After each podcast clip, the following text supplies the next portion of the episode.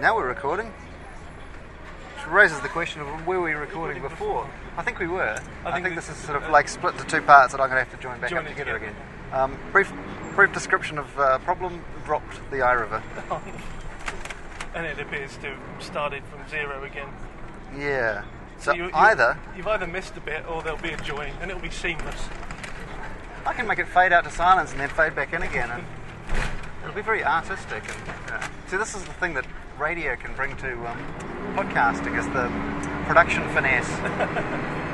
I thought we didn't like production finesse in podcasting. Who's this we? I quite like it. The royal we. I think there are some people who are kind of snobbish about the sort of cinema verite of capturing the raw realness of, and I think kind of let's make it nice to listen to. Hence stereo microphone. Yeah. I think maybe let's do that one. That's what makes podcasting. See, the conversation about what Adam Curry's doing and the commercial side. There's a lot to say, but I'm not feeling like I have much of an opinion either way currently. I'm feeling a bit observy. I have an opinion, but it's complicated and it's too long for a ride home. I need to kind of formulate it and kind of get it into some sort of reasonable shape before I... Well, let's talk a bit about the your thinking on podcasting is now officially occupying a large percentage of your brain and its output.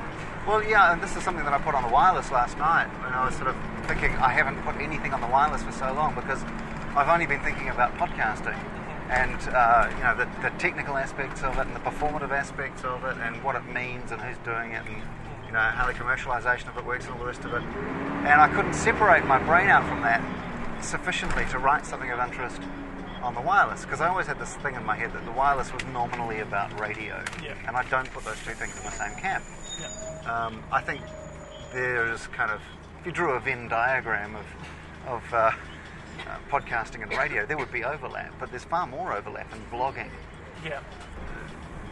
And in fact, more so between blogging and podcasting than between podcasting and radio, or blogging and journalism. Yeah. And it's interesting that the journalism people at universities end up teaching about blogging. Yeah. And I think it's going to go the way where the radio people end up teaching about podcasting. And I kind of feel like I have to pull away from radio in order to talk about podcasting, because they are too different in terms of... But too easy to confuse. Well, yeah, I mean... To the uneducated eye, they could be the same. I think that's the danger. Yeah, they are an audio program, but it's like confusing radio and records. But that would happen again at the level of an uneducated person that didn't understand that difference. I think that's the danger. People, without looking at it, quite happily put podcasting under the umbrella of radio and leave it there. Yeah, and I think that sort of... I don't think you need to be uneducated to do that. I think that's kind of a natural trap to fall into for anybody. Oh, just a categorising process. Yeah, but I think that there are useful things that you can do when you look at it from a radio perspective, as long as you go, this is outside of it. And now it's obvious when you sort of, if somebody was to describe podcasting before it happened and said, okay, this is what it's going to be like, the first thing you would say, well, obviously what's going to happen is people are going to start putting radio programs and distribute them through this method. And to me, podcasting is essentially an audio recording that is distributed in an RSS enclosure. Yep. You don't have to subscribe to it to listen to it, but the bit that makes it podcasting to me is this kind of delivery system. Yeah. So, and likewise radio, the thing that makes radio to me is that it comes via the radio waves. Yeah, that's a distinction we made before, isn't it? Yeah, but it's also, I mean, a whole lot of power structures and the sort of the infrastructure and the political economy of it. It's all kind of, it's completely different to how podcasting works. Well, there's a huge time issue as well, isn't there? Well, yeah, that whole thing where, podcasting is designed to be, it's pre-time shifted. Yeah. Whereas you can record something off radio.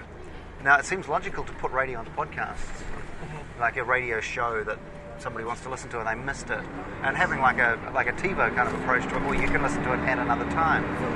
But what's interesting that's happened is kind of the reverse of that, is in the last, I guess, 48 hours, there have been a couple of announcements where podcasts are becoming the content of radio.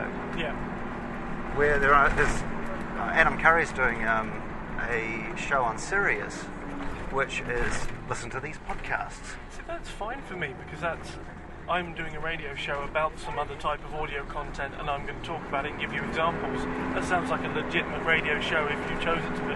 Yeah, I mean, you could just as easily say, here are some bands, or here are some recordings. Or... it's just content.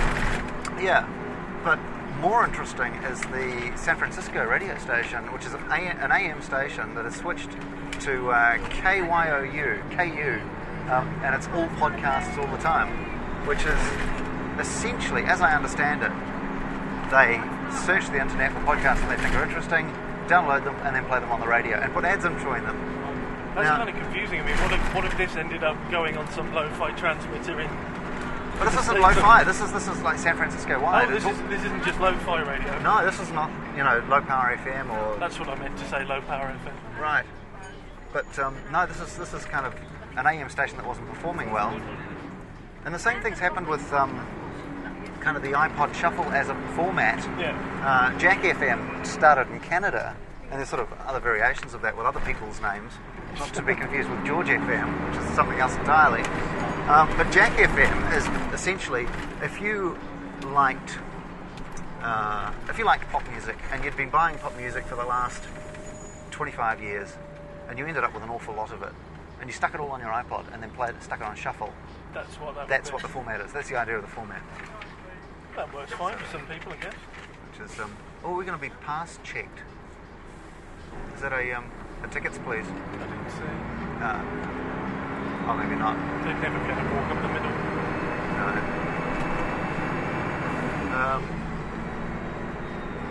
So they could have an iPod Shuffle plugged into a transmitter.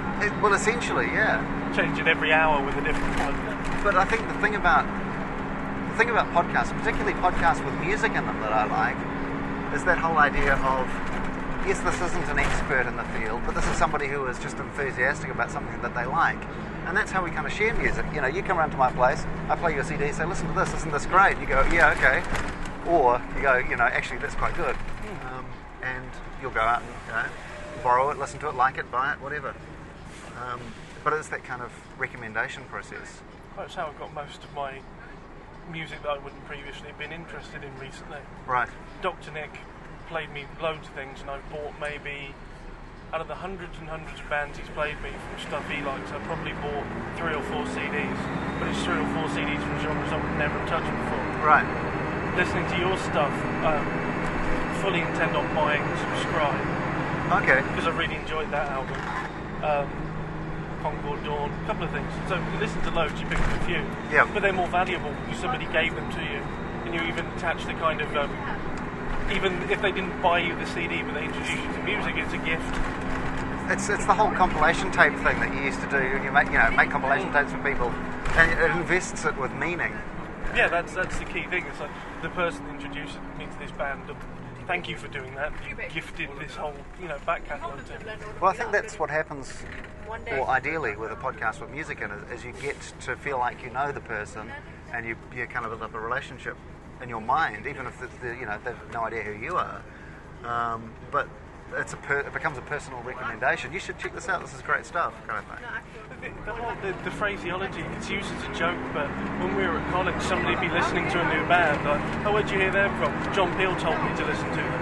And they would say, John Peel told me to listen to them. Yeah. And I always use things like that. I'd say, the internet told me this weekend that, and you do it as a joke, but it is actually kind of serious, like, so-and-so told me, or, I can't remember what was the TV... TV told me I shouldn't do this. It means I saw in a documentary that... Blah, blah, blah, blah. Yeah. But it's kind of actually what it's meant to be, isn't it? Yeah. Direct messages to you.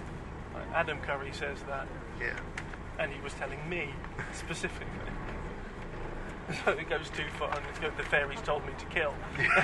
That's when it becomes a problem. It's literally the voices inside your head, isn't it? Yeah. But... at a level of radio playing these things, it depersonalises it if it's just kind of an iPod shuffle. Yeah. Now, if it's an iPod shuffle, you've put the music on, you've chosen it, and they've all... crafted the selection. Or at least, just these are things that you've bought for a reason, or have been given for a reason, or ended up with as presents, or whatever. Attach some meaning to it. There is some kind of, association with your life, but if it's just, here's a bunch of tunes, that's just radio programming plus laziness. Yeah.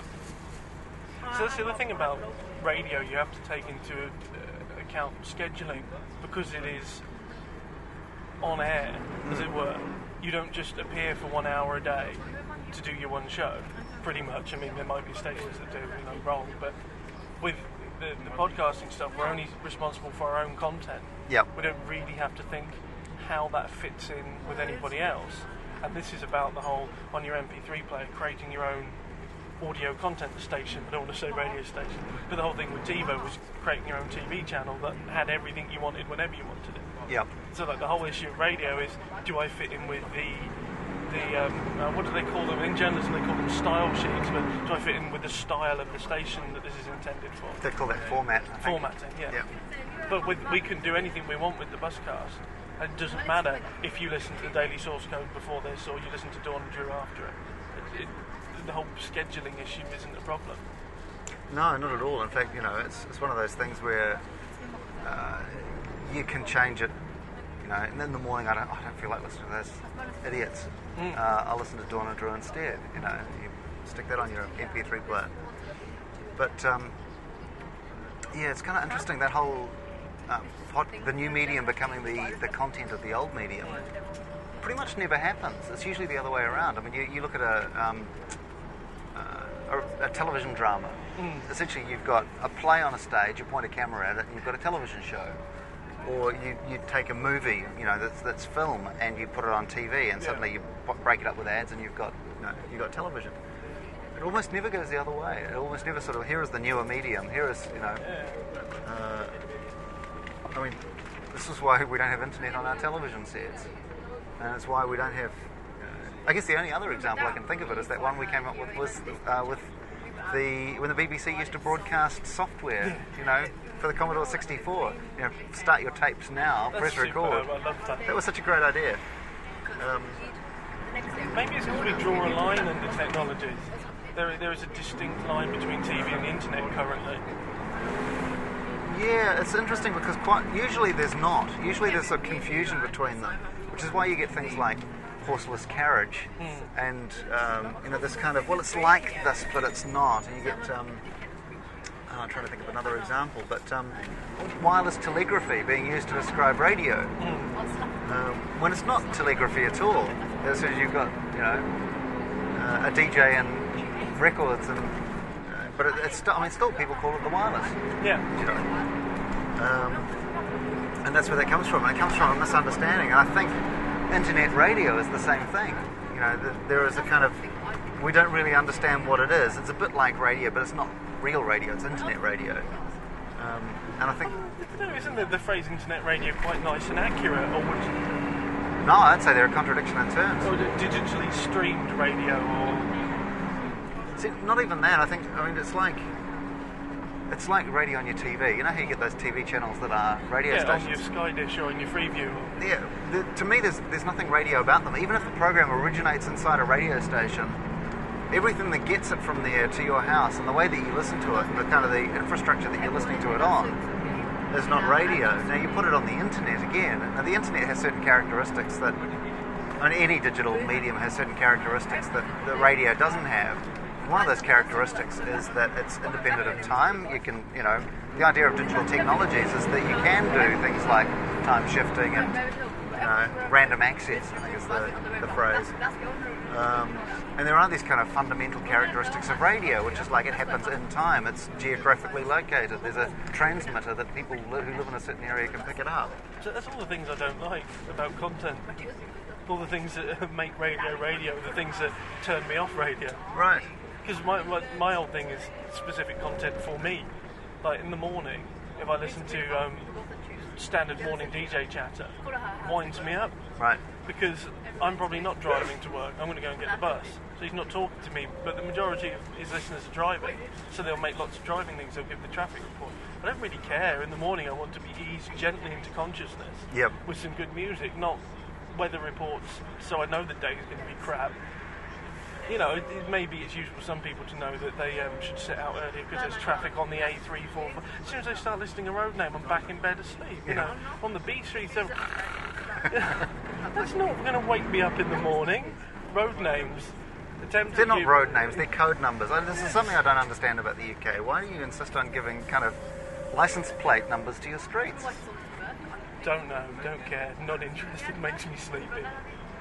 But in the, you know, if I've got my iPod on the bus in the morning, I can decide whether, is this a heavy metal morning? Do I want to be really angry by the time I get to work? Or is this to sit back and enjoy Birmingham speed by me while I listen to some electronic stuff? Right. Or maybe I want to listen to some American speaking 4 days ago with a podcast that I've time to. I can see why, like, the whole TV and... See, for me, news is the only thing that needs to be time-based still. News... Because it has to be... Well, that's one of the things that, you know, they said... Well, you know, we say that... radio has going for it is that it's the most immediate medium. Mm. If you want to know what's happening now, you turn on the radio. You don't wait for, you know, tomorrow's print run or, you know, tonight's 6 o'clock news. Or you listen to it breaking as it breaks. Yeah, and you know it's one of the things that happened to radio when the Twin Towers thing happened was that suddenly people switched on and the audience figures were enormous. Although it's worth noting 24-hour news channels, if you've got a satellite receiver, you could go and get news as it breaks as well. I think the differentiation thing there is news.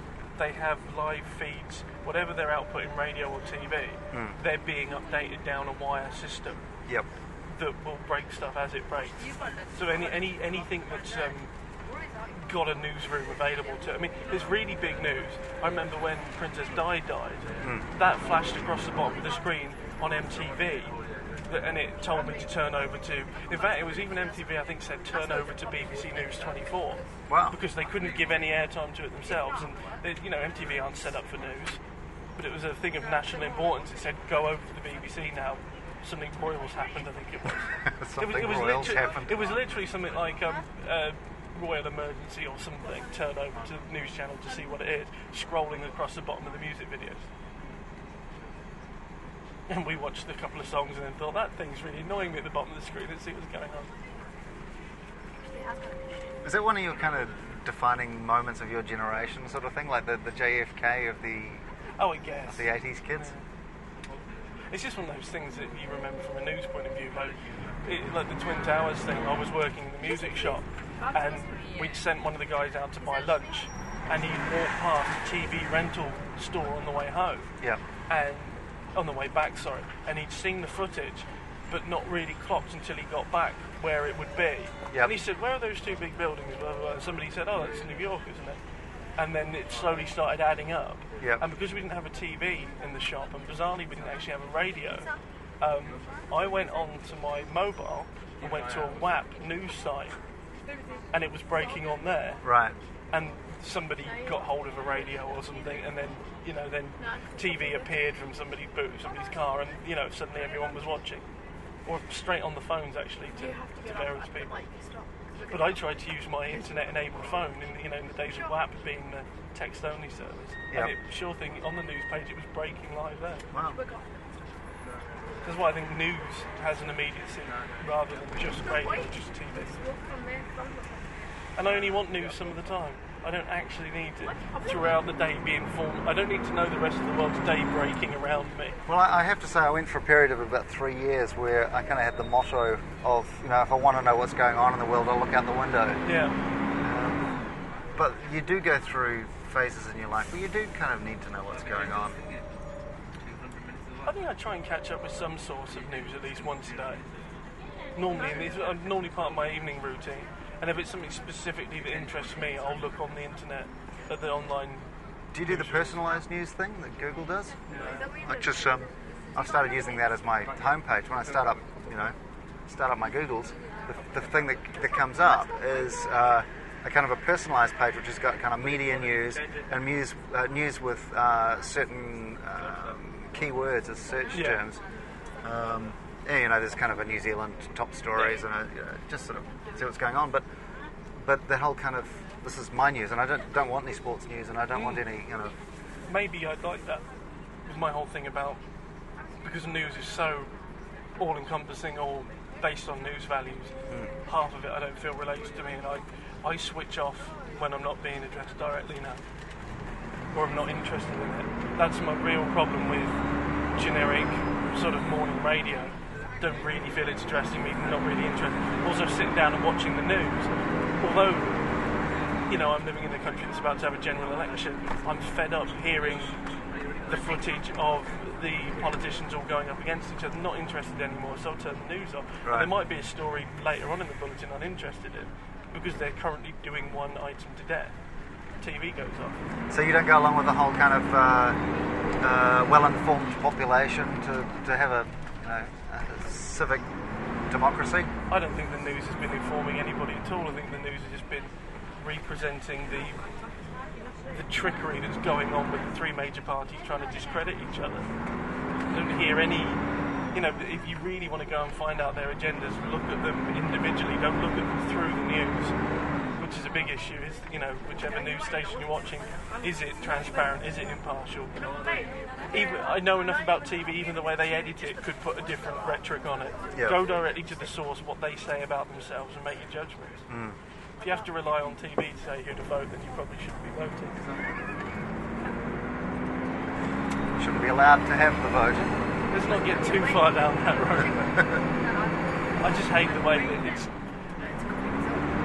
I know how news values work. There's almost like a logic gate that you can write to say whether something will make the news or not and how long it will last for. It's a predictable, finite thing, you know. It's like time over impact divided by interest. It's literally something that precise.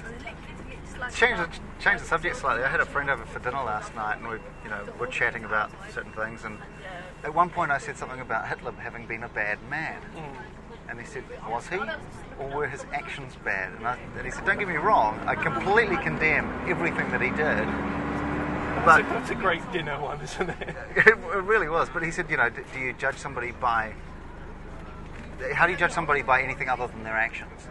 If somebody was as ill-disposed towards the world as Hitler, but are completely incapable of doing anything about it. They have no political clout, they have no friends, they have no... You know, and they just kind of sit there and fume. Are they as bad as somebody who goes and does these things?" That's interesting, because you could apply the news values thing to that impact over... You know, you could have the most evil man in the world, never did anything about it because... Because he was also in jail for unpaid parking fines or something, you know. I think that's a higher issue. It's easiest to judge by action. You can't deny your actions. Although, that's what politicians are all about. But I think, my take on it was that character has to count for something. Mm. You know, you actually, I mean, whether you base a justice system on it or not, I'd kind of hesitate to go that far, but I would say that you can actually have people who are just not nice. Mm. And it's not based on I don't like them. It's based on they're not nice people. They don't do nice things.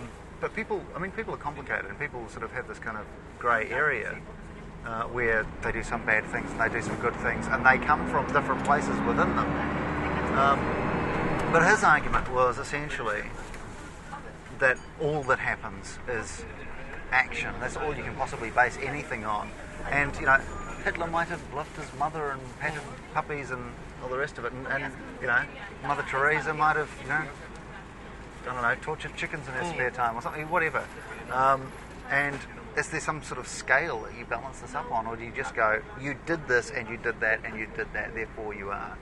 I think if the magnitude of the you dids outweigh, like with the Hitler example, anything he did wrong couldn't possibly be outweighed by anything he did right. There's no documented... No, but had he not done those things, but still meant those things, would he still have been a bad man? I think that if you're that bad, you find a way to do them, and thus he did. Right. So it's still about character. It's not about actions. Yeah, I think the character led him to make himself be in the position to take those actions. What was really interesting is that... I'd read a little bit of Kant once, a long time ago, and the guy who came around for dinner had read rather a lot more than I had, but we were both using the same philosopher to back up our arguments as to which one of us was correct, which is really interesting, because my understanding of Kant was that, you know, your actions are based on, it's a moral action if what you mean by it is, you know, as well meant. So, I mean, like, if you loan your neighbour an axe, and your neighbour goes off and kills somebody with it, you're not culpable because that's not why you loaned them the axe. And you know, it was a moral action that had an immoral consequence.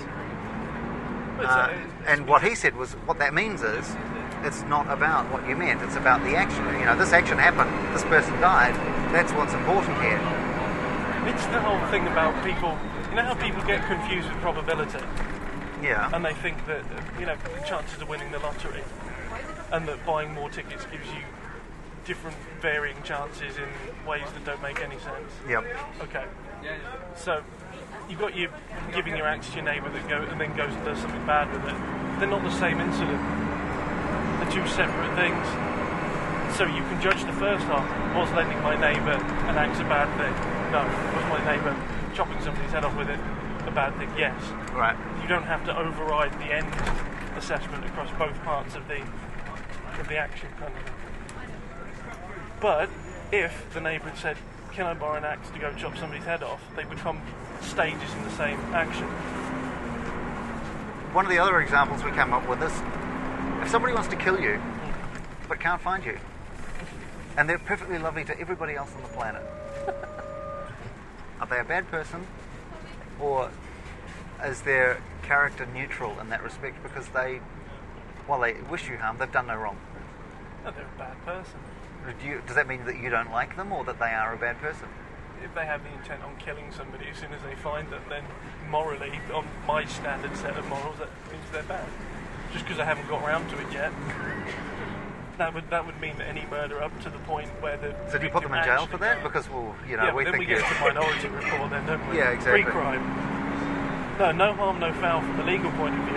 Yeah. From an ethical point of view, yeah, you're really bad if you decide to go and kill somebody. Yeah. Well... How come I didn't use that phrase? No harm, no foul. Yeah.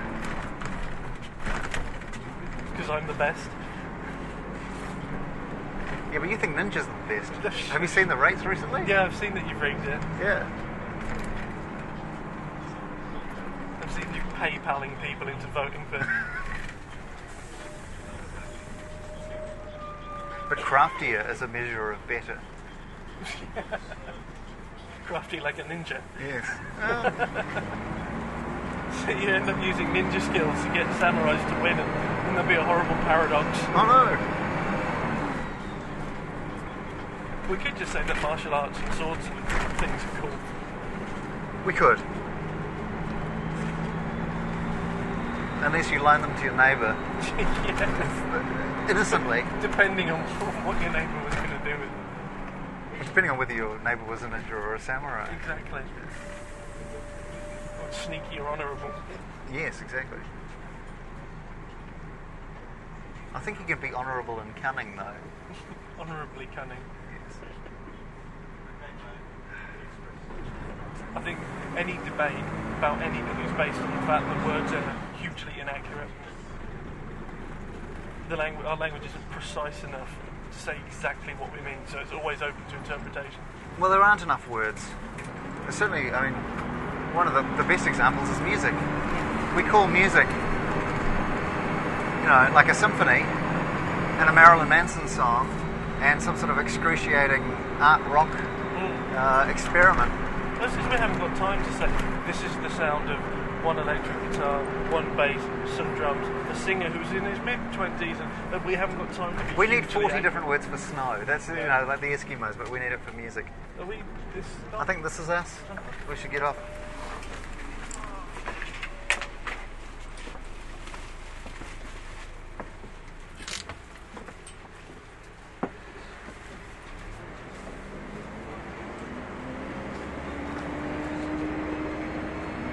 And I think, interestingly, I don't have to worry about pointing microphones or carrying things while we do this, because of the new clippy.